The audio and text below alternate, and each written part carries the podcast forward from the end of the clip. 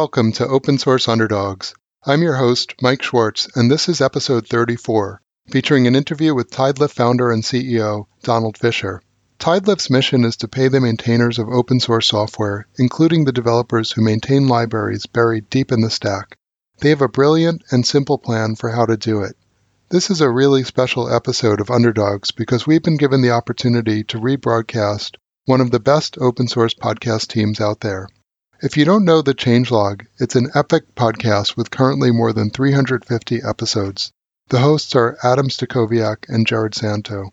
I ran into Jerod at the Open Core Summit this past September. This episode is Changelog number 324, which itself is a rebroadcast of their related podcast, Founders Talk, which features in depth one on one conversations with founders, CEOs, and makers. Founders Talk is hosted just by Adam. He asks all the questions I would have asked and then some. A big thank you to Jerod and Adam for sharing this interview, ad free. Thanks a lot, guys. And without further ado, here we go. From Changelog Media, this is Founders Talk, one on one conversations with founders, CEOs, and makers about their journey, lessons learned, and the struggles they go through to build and run their business. I'm Adam Stacoviak, host of this show and editor in chief of Changelog.com. What's it like to be on a mission of making open source software better for everyone? Donald Fisher is one of four co founders and the CEO of Tidelift. Their mission to pay the maintainers. To pay the maintainers of open source software and provide a new spin on a highly successful business model that's a win win for the maintainers as well as the software teams using the software. So I asked Donald, what's it like to be on this mission? It's amazing, actually, to be on, on that mission. You know, uh, and it, it sort of naturally is an outgrowth of everything I've been working on for the last 15 going on 20 years actually. Uh, you know I've built my career in and around uh, open source in a couple of different uh, ways. And so you know when we saw this opportunity to sort of contribute something new to the equation with Tidelift um, we decided we had to go for it because we saw the opportunity to create a new kind of win-win scenario for all kinds of different stakeholders in and around open source. I want to go back into your past and figure out what got you here. What makes you and the rest of the team at Tidelift, the team that can make this happen? Help me understand more about you and Tidelift and what you're doing. We're building a methodology with software and a set of practices to help professional software teams make better use of open source software. And the way that we do that is by helping to address a bunch of pragmatic concerns that professional software teams have uh, with the software that they use. And that's in areas like security, licensing and legal issues, just everyday ongoing maintenance. And the way that we address those problems is really what's new with Tidelift.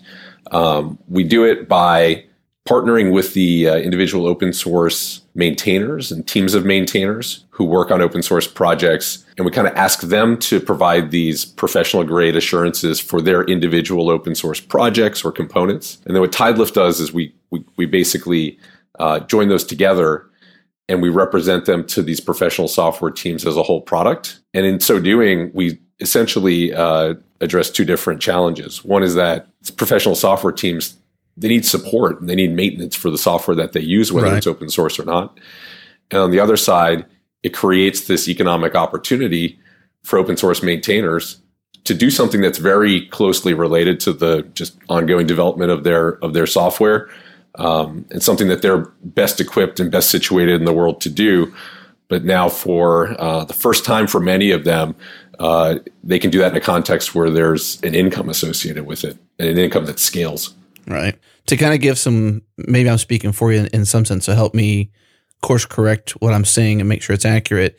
Is you did a lot of interesting things at Red Hat. There's a lot of things you and some of your team members have learned from the experiences of Red Hat, and obviously Red Hat is one of the, I think, one of the most successful with like supporting paid versions of open source and support and things like that. Is is are you bringing a lot of what you've what you're doing now from your experiences with that? Is that safe to say? Yeah, I mean, definitely. Um, you know, I uh, had the privilege of being part of uh, the early uh, development of enterprise Linux at Red Hat, and uh, all three of my co-founders also had tours at Red Hat around the same time. We all uh, knew each other back then and worked together and have you know stayed in touch since then.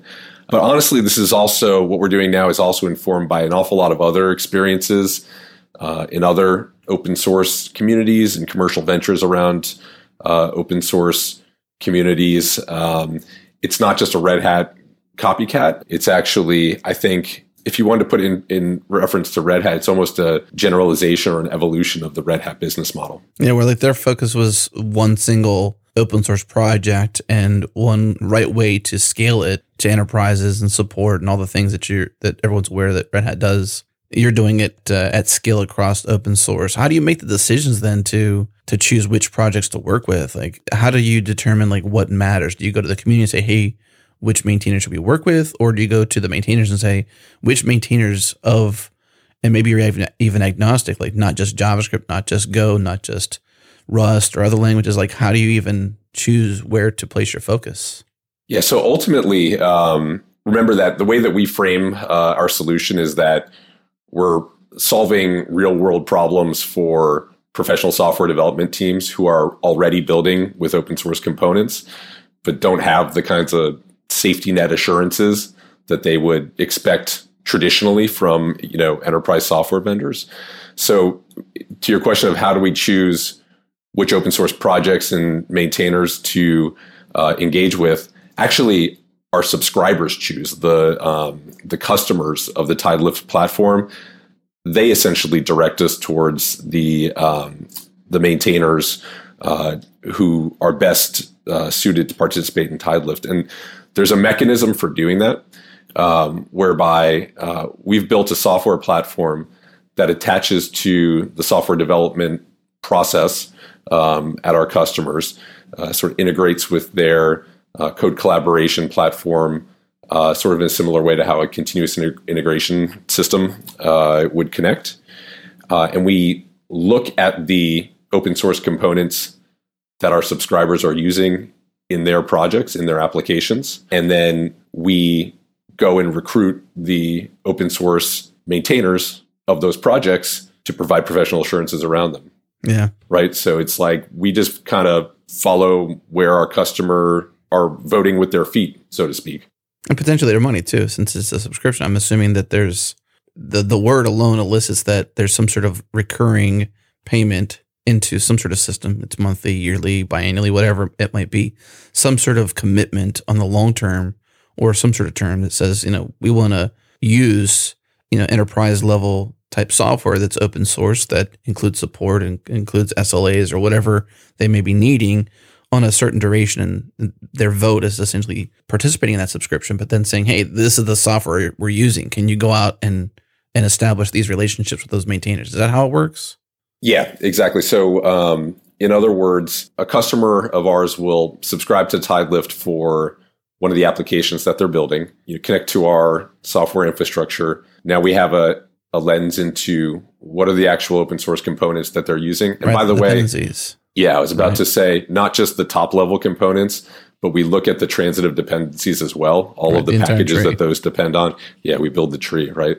Um, and then w- the way that it, we've packaged it is we charge the uh, subscriber a fixed cost for the uh, all of the packages in the Tidelift subscription. It's sort of like a Netflix subscription in that way, where uh, Netflix might not have every movie that you want to watch, but if it has a lot of the movies, the kinds of movies that you like, it's going to be interesting for you to be a subscriber. Right. And there's always more movies kind of joining joining the catalog. Right. So um, so we sort of simplify it by you know charging one blanket subscription price, and then we look at the um, and we build it we build the subscription the subscribers on a monthly basis for that, and then at the end of the month we take each subscriber's payments for that month and we split them up and allocate them specifically to the participating maintainers of the packages that they use.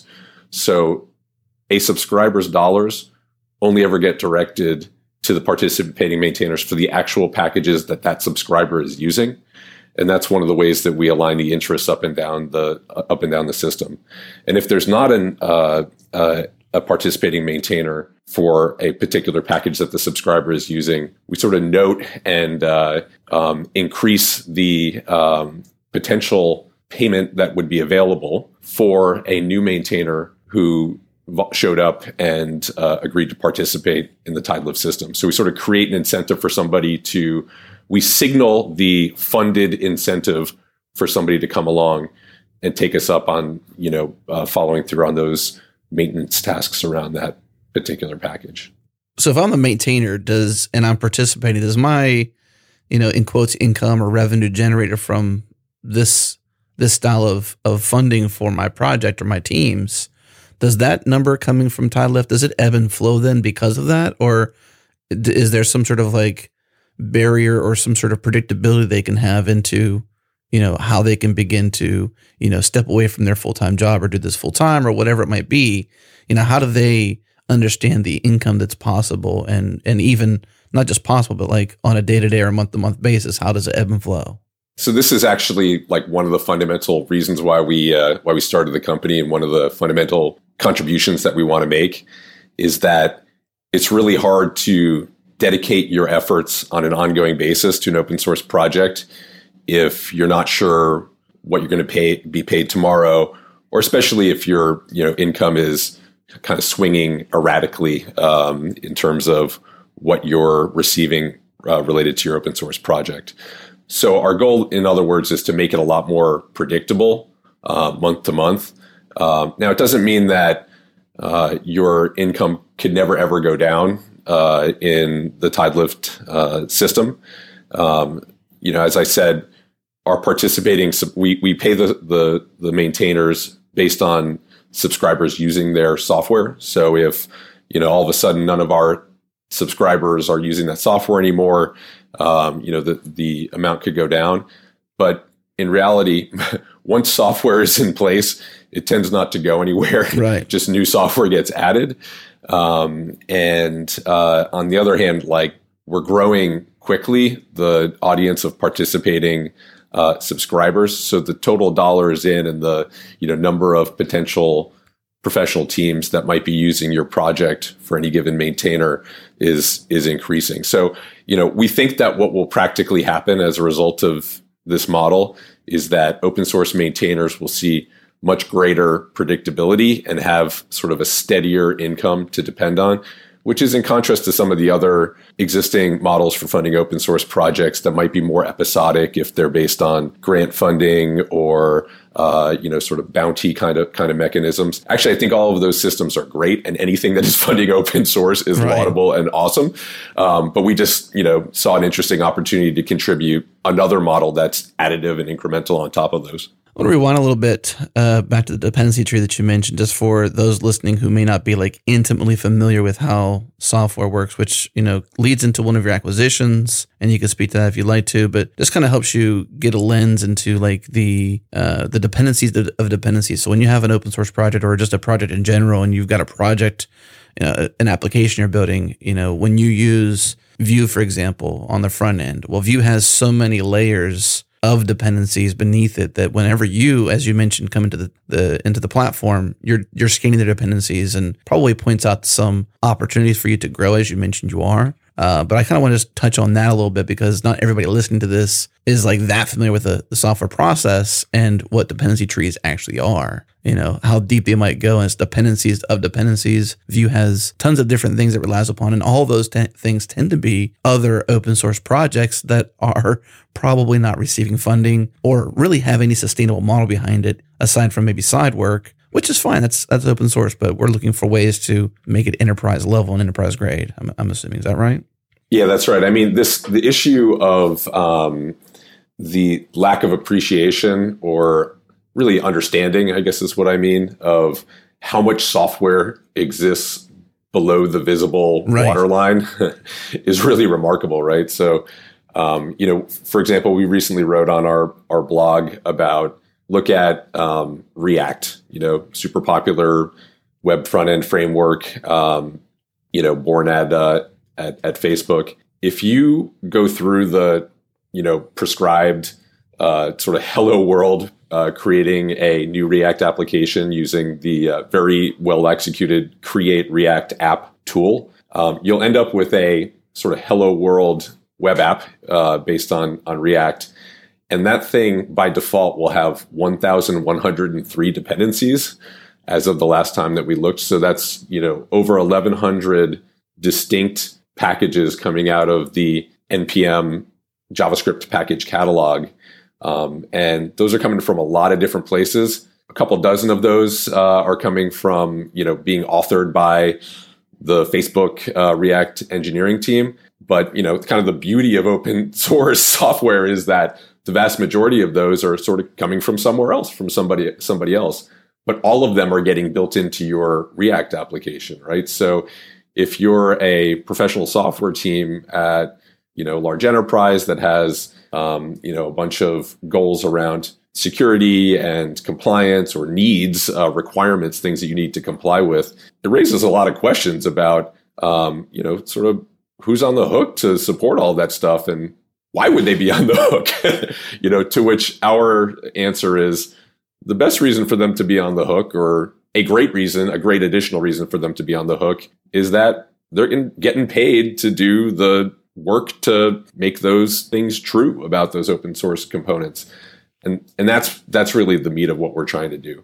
An example that uh, I'm not sure if you're, if you're familiar with Nadia or not, but Nadia Eghbal, when we first um, learned about her was several years back, and we've since done a podcast with her called Request for Commits.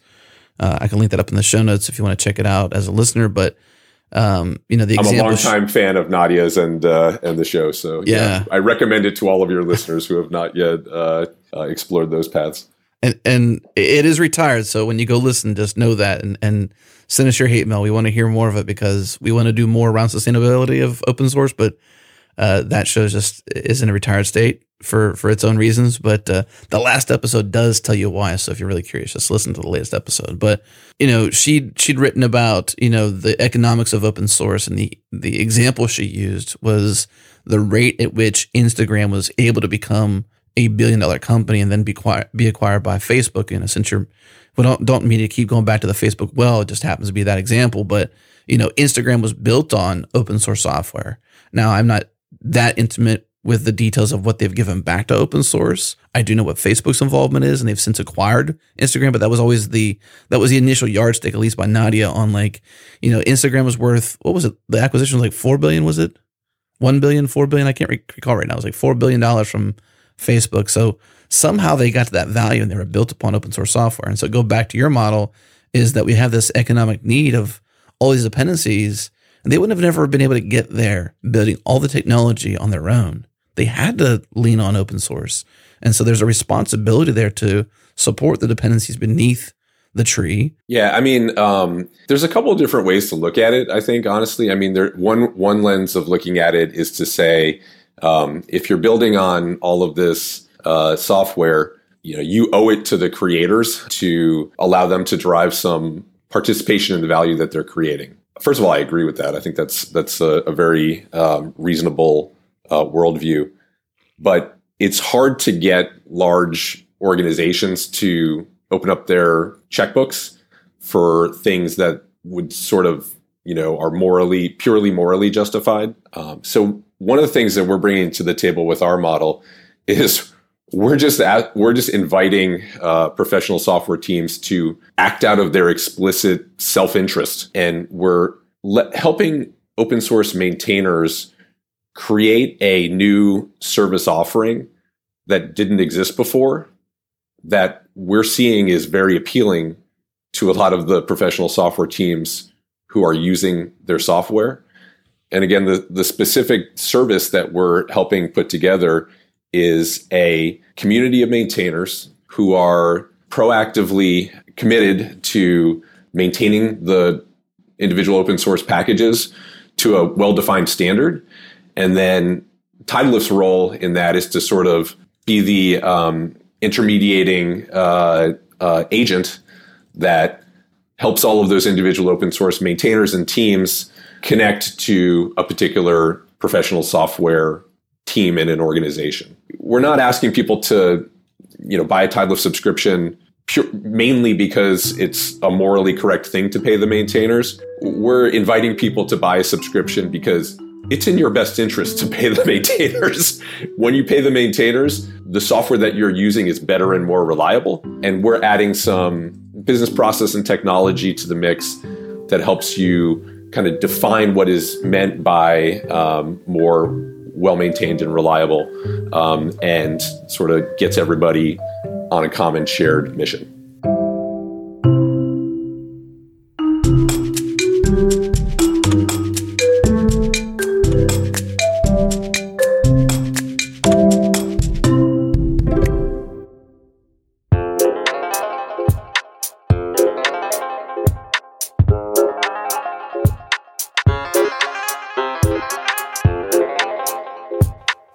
Say professional software teams, I, I, think I know what you mean when you say that, but put it in layman's terms for me and the listeners. What is a professional software team as it relates to what you're doing with TideLift? So when we say professional software team, uh, we're typically referring to a team building software within an enterprise. That enterprise is kind of a silly, uh, you know, IT word or entrepreneurship business word. It means a company, and you know, oftentimes like a larger company. Yeah. Okay. And so look, I've again, I've spent the last 20 years in and around open source. So I one of I know one of the beautiful things about open source is that it's accessible to all different kinds of audiences. Right. right. If you're an indie developer, I mean, I started working with open source, getting involved in open source when I was a student. Um, you know, there's individual entrepreneurs kind of picking up raw open source and building with it. It's awesome. It's part of the beauty of the whole thing. There's also big teams inside a you know megacorps that are building with open source as well. And those different audiences have different needs in and around the software that they're using, right? Um, when I'm doing a, you know, side project on the weekend, kind of, you know, cobbling together some, uh, you know, open source components to sort of scratch my own itch, for sure, I do not need an enterprise support contract. Um, you know, I'm not super focused on intellectual property, uh, documentation for this thing that's only ever going to live on my laptop and never go anywhere. But when you have a team at a financial services uh, company or a healthcare company or an industrial company, and they're building the core software that powers those businesses, and in 2018, for sure they are building that with open source software. They need to have, or they would love to have, some additional guarantees around that software. So the open source license, you know, by the open source uh, definition, gives them a bunch of capabilities right off the bat uh, for software that's under an open source license.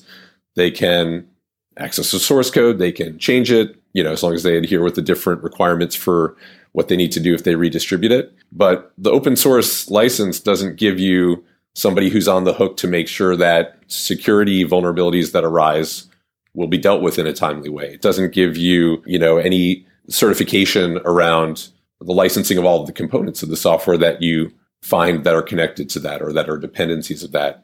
Um, and it doesn't give you any kinds of assurances about what's going to happen with the software in the future. Is somebody going to keep caring for it and, uh, you know, taking care of this essentially living organism that these software projects need to be yeah. um, as the world evolves over time. So those are the things that um, we think that professional teams need um, that not all open source developers need, but professional teams they do need it, and as a result, they're willing to pay for it. And one of the things we've done in the TideLift context is verify that by talking to a lot of those organizations, surveying a bunch of those organizations. We shared our um, the results of a broad survey we did this year that said something like more than 80% of uh, professional software teams were very interested in paying for those kinds of assurances around the open source software that they use. Another aspect to the professional software teams I thought you used in this context was describing the teams creating the software, meaning the open source software. Did you use it in that context as well?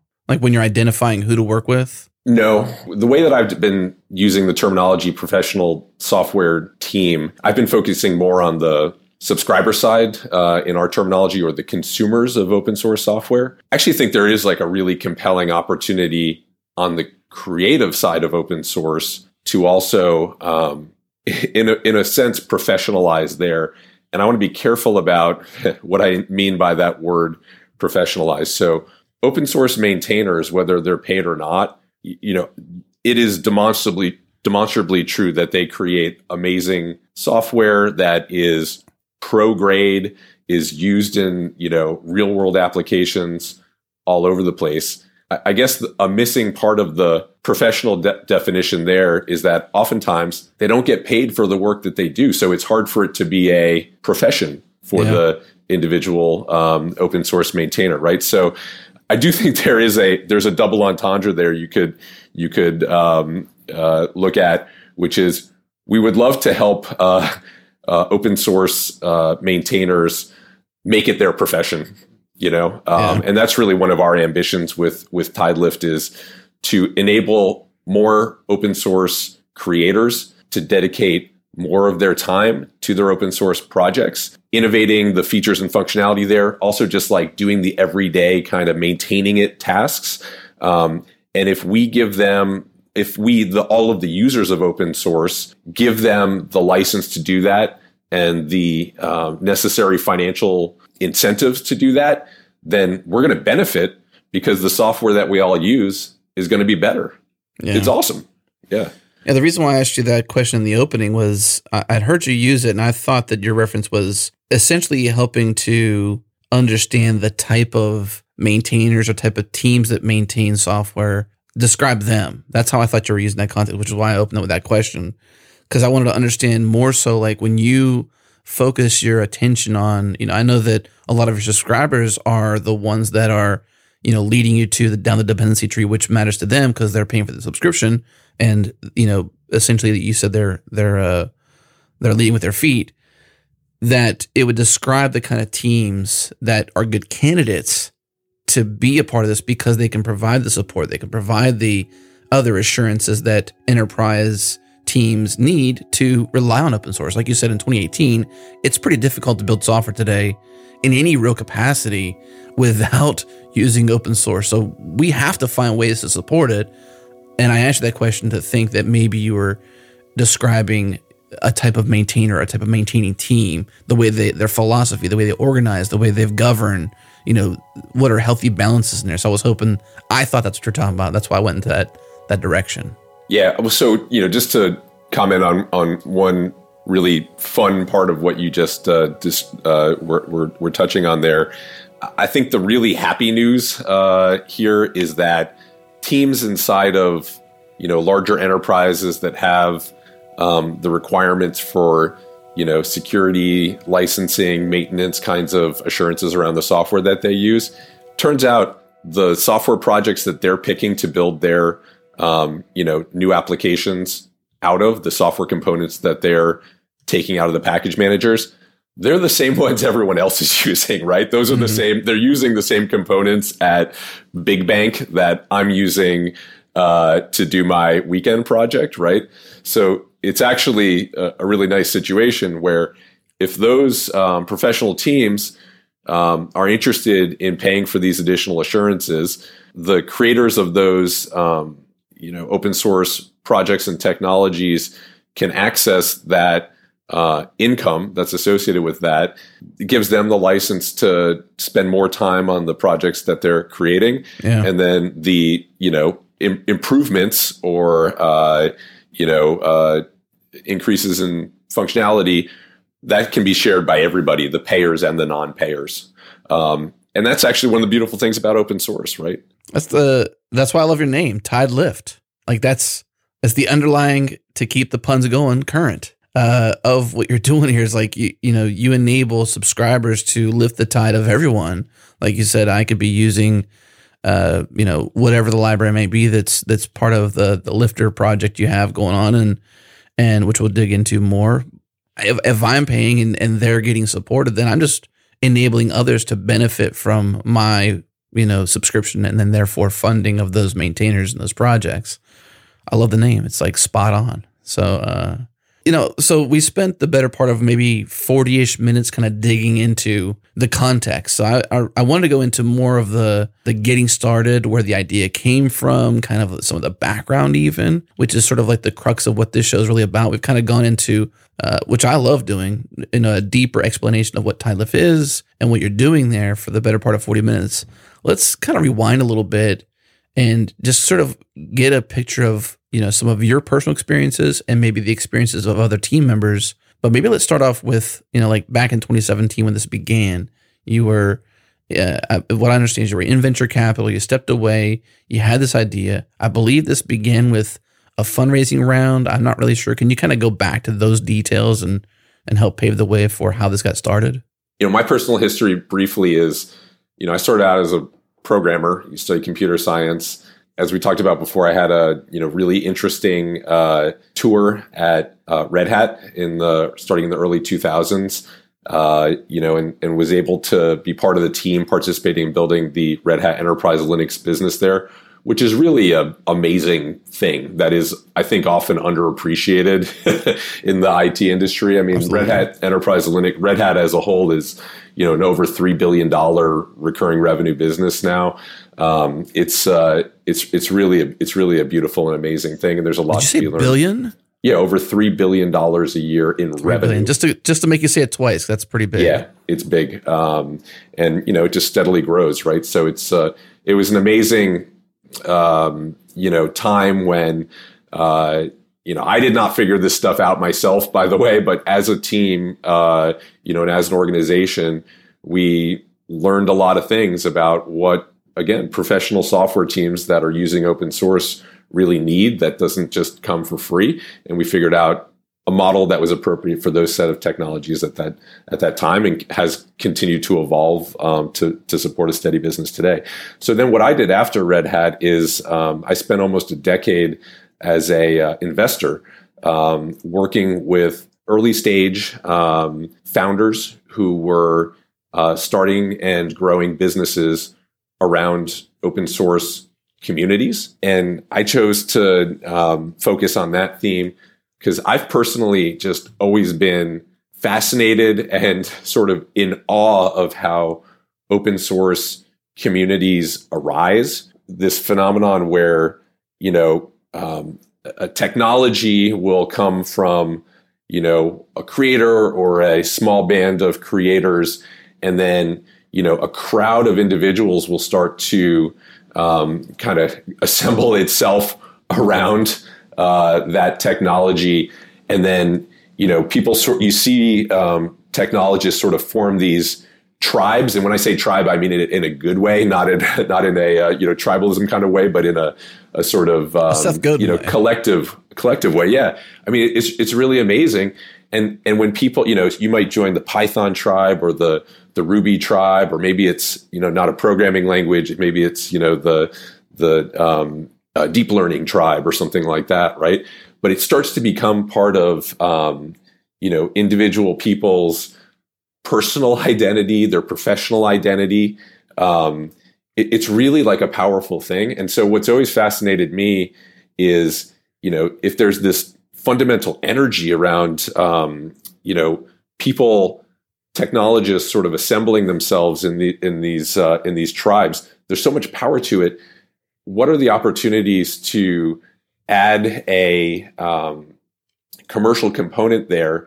And the thing that I've always really focused on is not just how do you go kind of harvest that energy from the community, which I think is a very um, pessimistic way to view uh, the world, but can you build a uh, complementary business that sort of amplifies the energy in one of those communities that helps you know capture more resources to invest more aggressively into developing the technologies or um, advocating evangelizing the technology how can you build businesses that sort of amplify those communities and make them even more successful and make the individuals within them more successful so i, I think there's a there's a really you know a, a fortunate history of um, you know startups and uh, um, uh, you know businesses of different scale uh, being built uh, uh, over the last 15 years now um, that do that.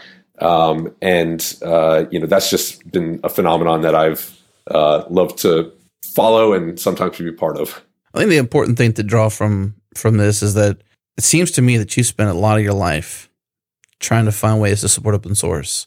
And it's either helping certain types of businesses build themselves around open source through venture capital, and investing. And I'm sure in a lot of ways, leading product because that's also part of the investor role is like is to be uh, you know somebody who is an advisor to the direction of a business and the viability I think the other important thing you said there was that you're the support rather than I forget what the exact language was that you used, but essentially, you know, you're not you're there to amplify versus to draw and take away from the energy. Or what was the word you used to of how you're not attaching to the community? I think the language that I used was instead of trying to, you know, sort of harvest Yeah, uh, energy harvest. from these communities, it's like, can you actually build an engine that contributes ener- net energy back to the community, right? That helps it grow and become more sustainable, as opposed to sort of, uh, you know, drawing uh, drawing energy off of it. Those are the really powerful. Um, you know companies and also uh, i think they help to form really powerful communities right like if you look like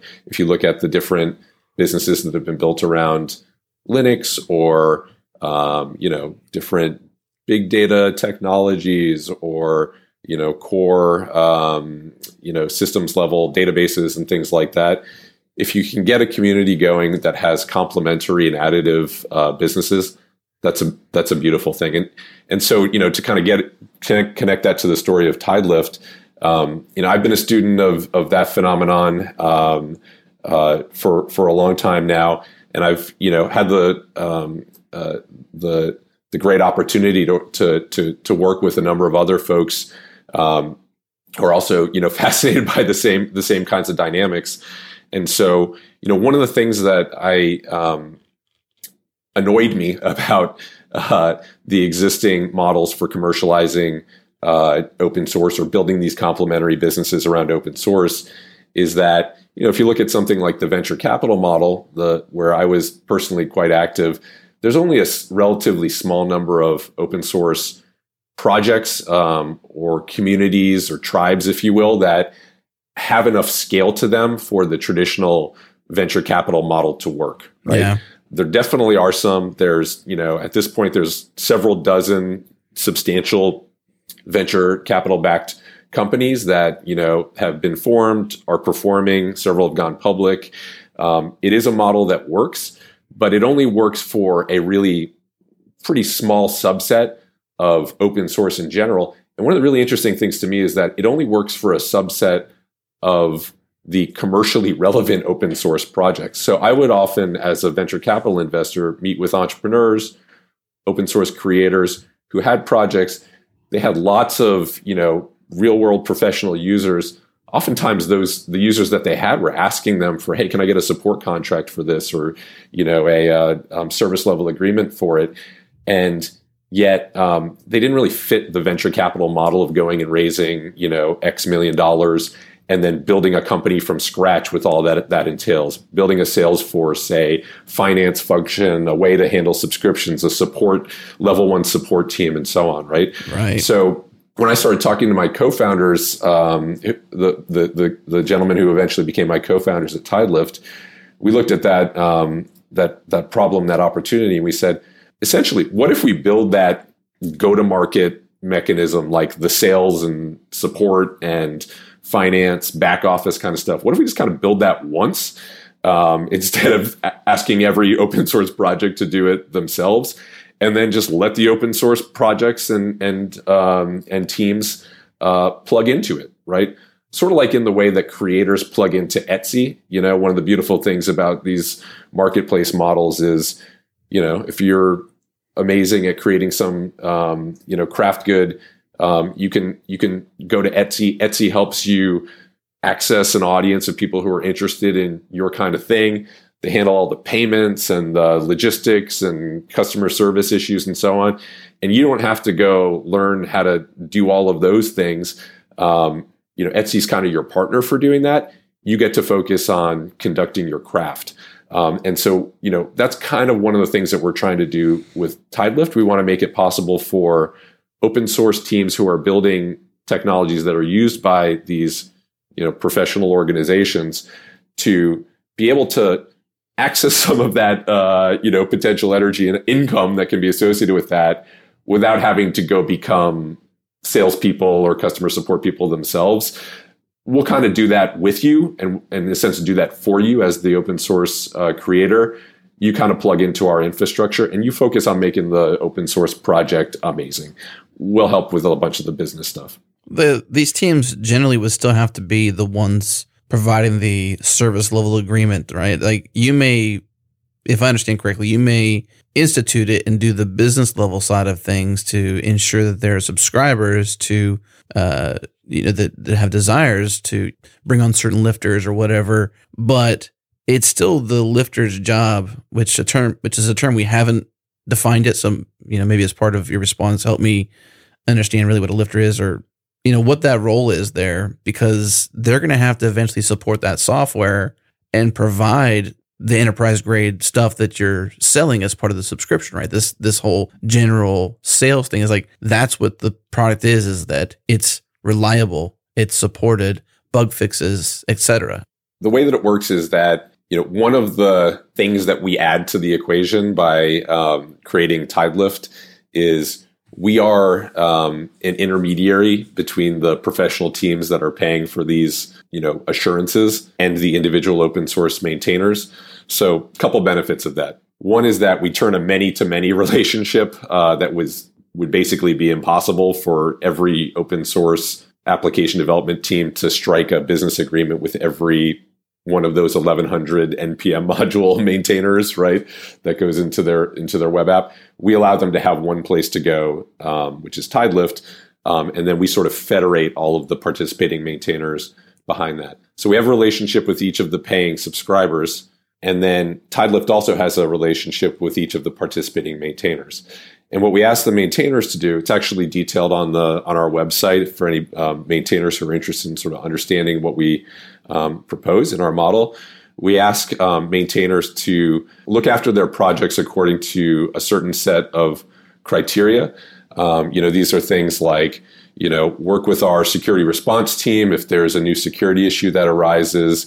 Sort of make sure that it's addressed in your um, particular package or if there's an issue in one of your dependencies, make sure that um, you know your package um, is adjusted to, uh, to to take account for that. Help us documenting new releases that are happening. Um, you know any licensing changes. Um, we sort of record all of that. Those are the kinds of things that we ask uh, maintainers to do. Just to highlight, at least for now, we're not asking maintainers to fix a bug uh, or add a feature uh, or you know provide help desk support for a runtime issue that was encountered by a, a subscriber. Yeah. Um, those things, you know, there are open source business models associated with that. They're challenging business models because they scale with the number of hours that a open source maintainer has in their day. There's only so many support tickets you can respond to, or so many consulting engagements that you can have, right? So we're trying to focus since that's already possible in the world, we're trying to focus on sort of a new model, which is doing something, doing things that can be done once where many people benefit from them, like, you know, resolving the security issue. You do that once and all of the users get to get to benefit from it. Our part is to create the alignment of interest so that those things always get done with predictability um, and you know, we do ask our maintainers, participating maintainers, as we call them, lifters, to do those things. And then TideLift's role is to sort of make sure that everybody is um, following through correctly, deal with any kinds of um, you know issues that come up in the mix. You used the term a well-defined standard earlier in the call. Uh, I am assuming that that means that uh, it's either written down once or it's the way things are or it's maybe a case by case basis with each lifter or maintaining core team.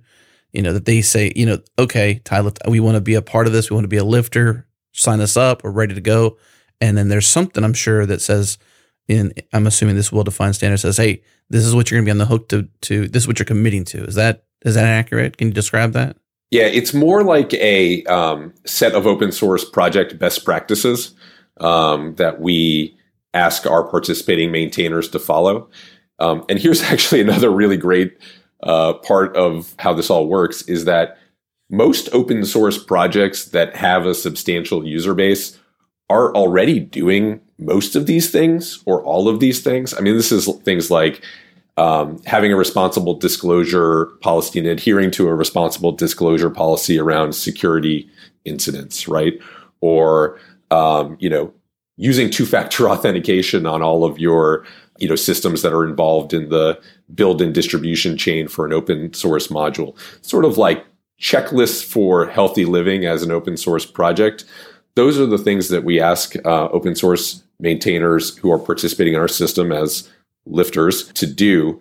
And, you know, even though many of them are doing most of those things, by creating a uniform standard where everybody who's participating as uh, in the Tidelift system is doing all of those things, it allows us to represent that this collection of open of uh, software as a whole meets those standards to our subscribers. And again, that's worth a lot to these you know professional software teams that are building um, enterprise applications.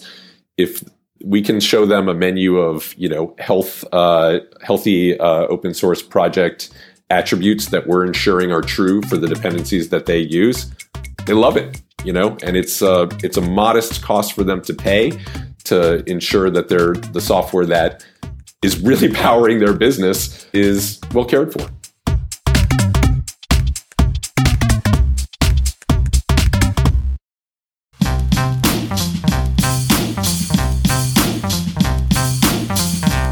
most companies have co-founders. In this case, you have three other co-founders, I believe. What's the story there? Who are they, and how did you all meet? Yeah, well, this is the best part of Tidelift for me. is my uh, my co-founders, and then the team that we've uh, that we've built to go on this mission uh, together with us. Um, and it is it is an interesting story. So, um, you know, I have three co-founders: Havoc uh, Pennington, Jeremy Katz, and Luis Villa. Uh, and we've all known each other um, pairwise for at least 15 years, and a couple of us go back um, longer than that. As I mentioned before, we all um, intersected at Red Hat um, uh, in the early 2000s, and then we've um, you know collaborated on different projects since then. Um, and each of us sort of has a different ingredient that we uh, we contribute to the mix. So, you know, I talked about my background a little bit. A lot of it is sort of the business side of open source. Havoc is our co-founder. He currently is leading product for us. He is a longtime veteran of the open source world. He was um, originally um, one of the founding voices in the GNOME uh, free desktop community, uh, you know, the Linux desktop, uh, and uh, you know, led the creation of the GNOME Foundation, co-led the creation of the GNOME Foundation, which continues, um, you know, productively to this day. Uh, implemented a lot of the software himself that um, that powers um, the GNOME uh, desktop. And then he he was uh, I got the chance to work with him first when he was leading the uh, desktop development team at Red Hat. And then Havoc has interestingly gone on to um, do tours in a couple of other interesting uh, and different open source communities. Um, he was working for a stretch in the um, Scala community uh, in sort of greater greater Java Java world. Um, and then most recently was back in the uh, Python data science community before you know we uh, we got together to uh, to start to start Tidelift. Um, and then uh, you know third co-founder is uh, Jeremy Katz. So Jeremy is an amazing uh, technologist. Um, I got to know him when he was one of the core developers at Red Hat. Then he went on to um, sort of grow his uh, professional uh, portfolio beyond just open source. He was an early employee at HubSpot, the marketing uh, SaaS company. Um, and then he was he led the implementation of this product called Stackdriver, um, which was a startup that was sold to Google and now serves as essentially the management console for the Google Cloud platform. So really a seminal piece of software in the cloud generation. And then our fourth co-founder, Luis, has sort of the I think the most uh, unusual uh, story, which is you know Luis started with us as uh, the rest of us as you know programmer, uh, you know open source uh, developer, um, and but Luis ended up going to law school and then uh, closing that loop by becoming an open source legal expert really one of the you know widely um, respected voices um, around legal issues associated with open source um, he did a really interesting uh, uh, stretch uh, working with Mozilla, um, where he actually led the drafting of the Mozilla Public License 2.0. Um, and then he he had a really interesting time at uh, Wikimedia Foundation, the um, organization behind uh, Wikipedia. Um, you know, dealing with a whole bunch of open content issues there, and sort of uh, leading the community effort there as well. So it's it's a really interesting set of uh, disparate, uh, you know, backgrounds and uh, professional experiences, grounded in having all been, you know, open developers, software developers, and open source participants in the early years. And we're sort of, I guess, what we're trying to do is to you know bring those those different experiences back together um, and apply them uh, back where we all started, uh, trying to make open source work better for everyone, the creators and the users. It's an interesting mix of of people. I mean, obviously, you got business, you got uh, you know, I'm sure everyone is somewhat involved in coding at least at some point in their life, but taking a role in that, having a role in Google and what powers that, and then legal, the licensing part of open source is you know, to some often overlooked, but pivotal to how it could be used. You know, we see license changes in business. There's some recent news not long ago with Redis and whatnot around Commons Clause or License Zero, and all those things have implications. And even React, because you mentioned them earlier, and we even logged that about you know who actually supports React.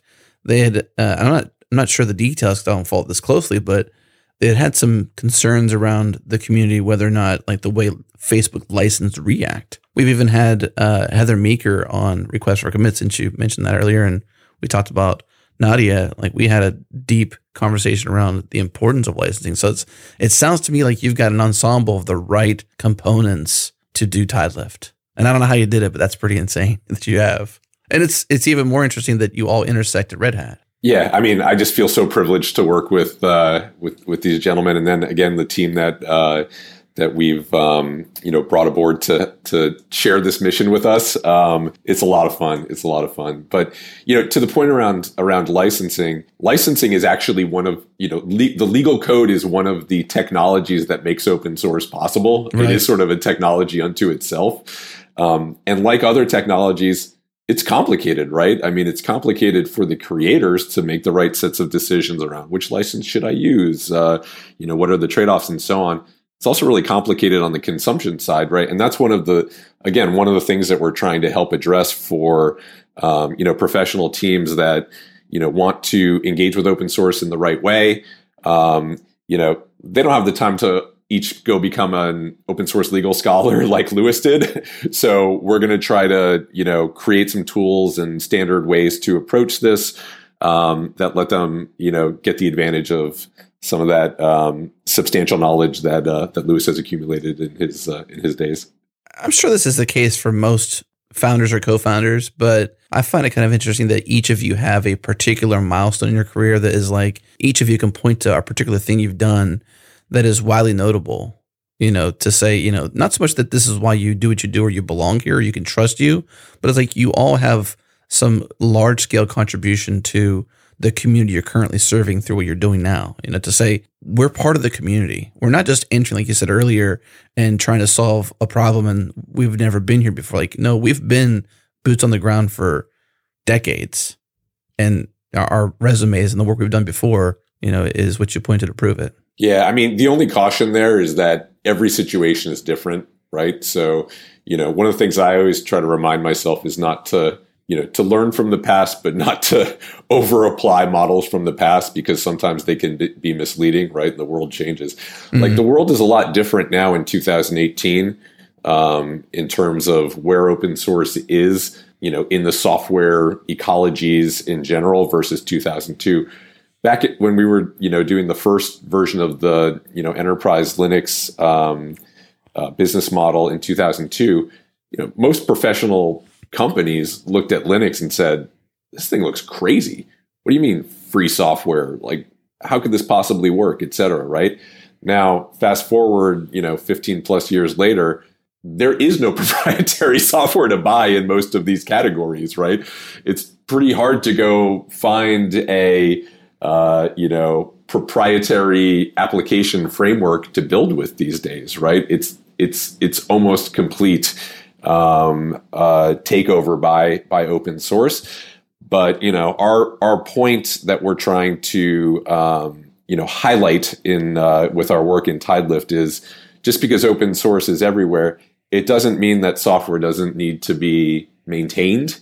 Um, in fact, it sort of heightens the question of who is taking care of that software and why. Right. Who's Yeah. responsible? And so, and Yeah. you know, who needs it to happen, and how do we, how do we connect the dots? Well, let's close the loop on um, you know the the this idea of you know sustaining open source, maintaining open source. You know this this uh, this word and phrase that often gets uh, put out there and, and talked about, and like the actual mechanics of what that really means. There's other models out there. There's um, and every every sort of model is needed because you said it earlier. Like, hey, if money is coming in open source, great.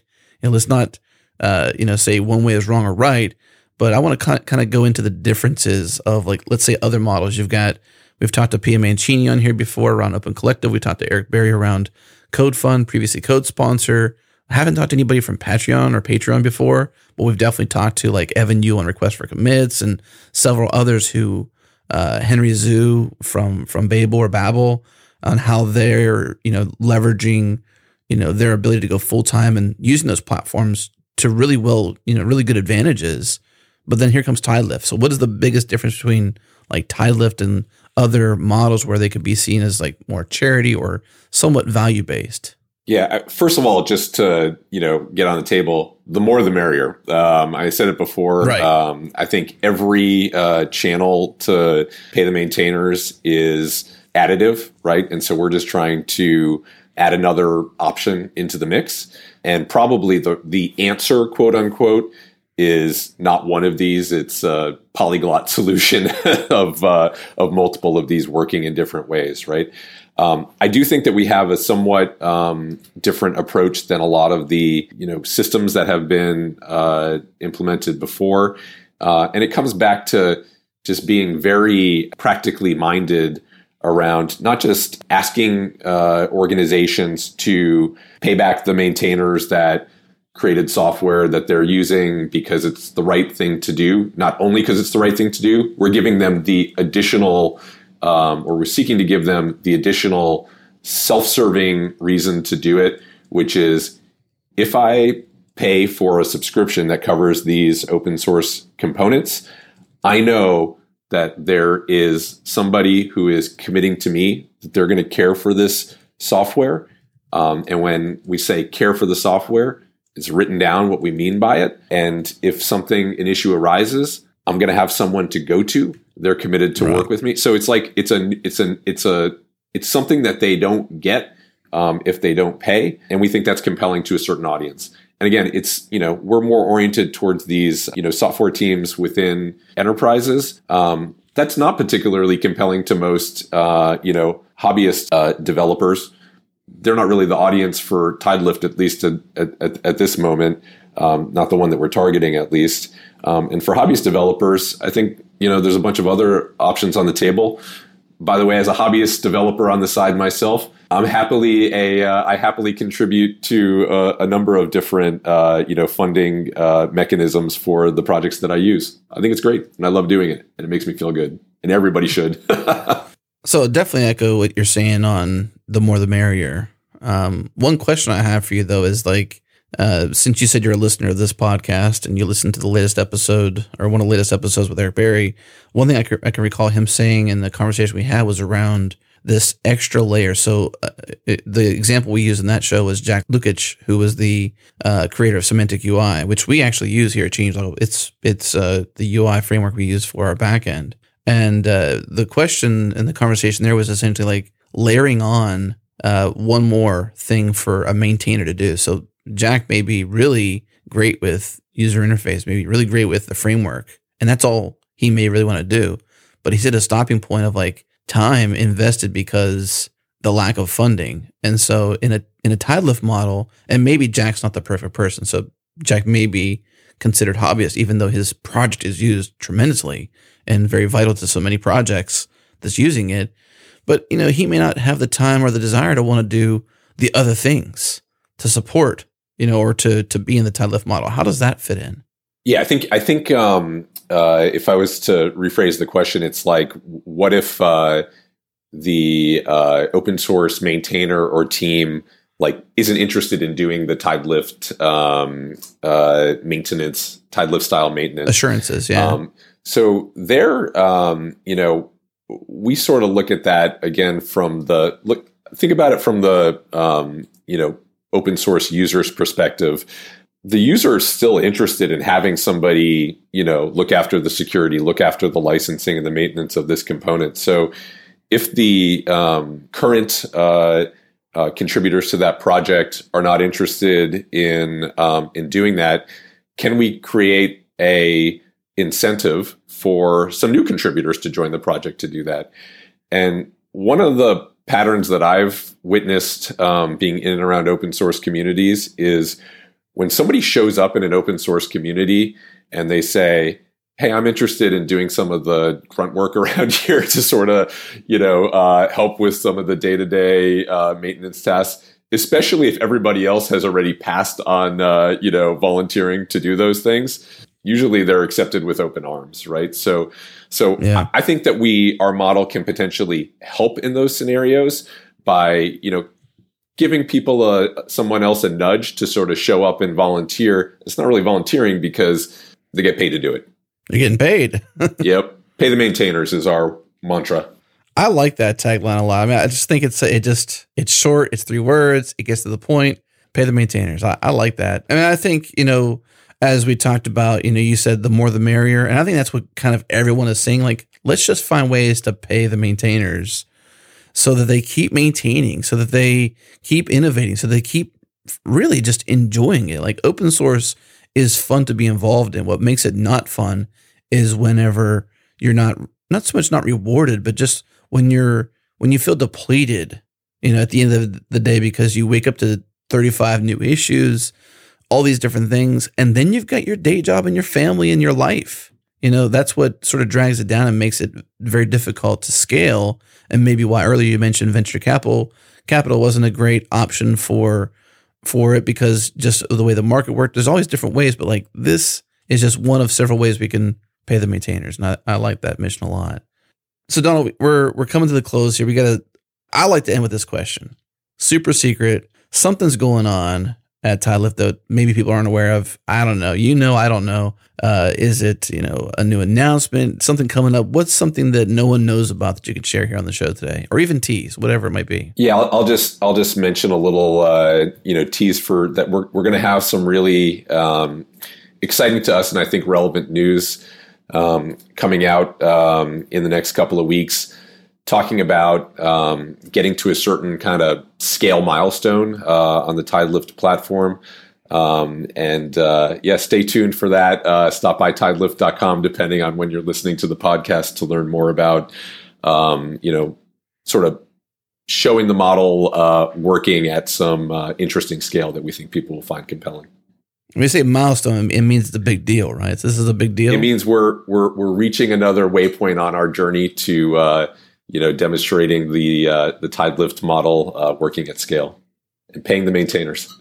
Gotcha. And so, even if you're listening to this uh, distant in the future and this announcement since passed, we're going to update the show notes. So, what Donald's talking about, we'll definitely link it up, whatever it might be. I don't know where it's at, but wherever it is on the internet, we'll link it up. So, just go back to your show notes. Uh, we'll make sure we have those up to date. Uh, Donald, anything else in closing, man? I mean, it's a, it's a fun journey that you've been on from you know your history in open source, all the different co-founders that have worked with you on this, the mission you have to fund open source, in particular, pay the maintainers. I love that. Uh, anything else you want to say in closing to the listening audience that uh, that may be interested in like the journey of open source and what it's about? Uh, first of all, I would just say thank you to you, Adam, uh, and to to Changelog for uh, and Founders Talk for covering these these topics because uh, I think you're a really important voice um, and you're shining light on on important issues. And you know that's the I guess that would be my parting thought is that these issues are important, right? Like uh, as a lot of folks now um, have have pointed out. You know, you referenced Nadia did an amazing job, sort of shining a light on uh, the importance of open source software. Yeah, we have now decided to collectively to build our civilization largely out of software, uh, and that software is open source. So if we want our world to be a great one, we need our software to be great. And that means we need our open source software to be great. So, you know, I just invite everybody who's, you know, interested in these topics, learn more about the different uh, models that are being proposed. I'd love for folks to come and learn more about TideLift and talk to us and help us um, evolve it in the right way, take it the right way. Launch additional models. Um, you know, let's try a whole bunch of things, and collectively, I think we can have a really positive impact on the world. And thanks a lot for uh, for paying attention and uh, you know putting this in front of uh, of an interested audience, Adam. Absolutely, man. Thank you so much for saying that too. I mean, this has been you know a, a labor of love for many years, turned turned business, and we've been fortunate in that. And you know, if it weren't for our listeners and those who contribute to open source and this entire community, like we would not be able to exist, obviously, because there would be nothing to talk about. But you know, we're just so thrilled that we get to be in this position. We've been down a long road, and I'm honored to have uh, one you on the show, then two you as a listener. And when I mention things, even in the breaks, you're like, "I've already listened to that. I didn't know that you were that passionate about." You know, sometimes people say, "You know, thank you," but you're an actual listener who listens to every show, or at least a lot of them. And that's that's awesome. I love that. Keep up the good work, man. Well, thank you, Donald. It was a pleasure, and uh, really appreciate it. Thanks for having me on. All right, thanks for tuning into this week's episode of Founders Talk. Do me a favor, assuming you got some value from this episode, share it with a friend, rate the show on iTunes, favorite it on Overcast. This is the best way you can help me and this show and help others to discover it too. Find all of our shows at changelog.com slash podcasts. Subscribe to the master feed, changelog.com slash master. Get every single show in one feed. Thank you for tuning in. I'll see you on the next one.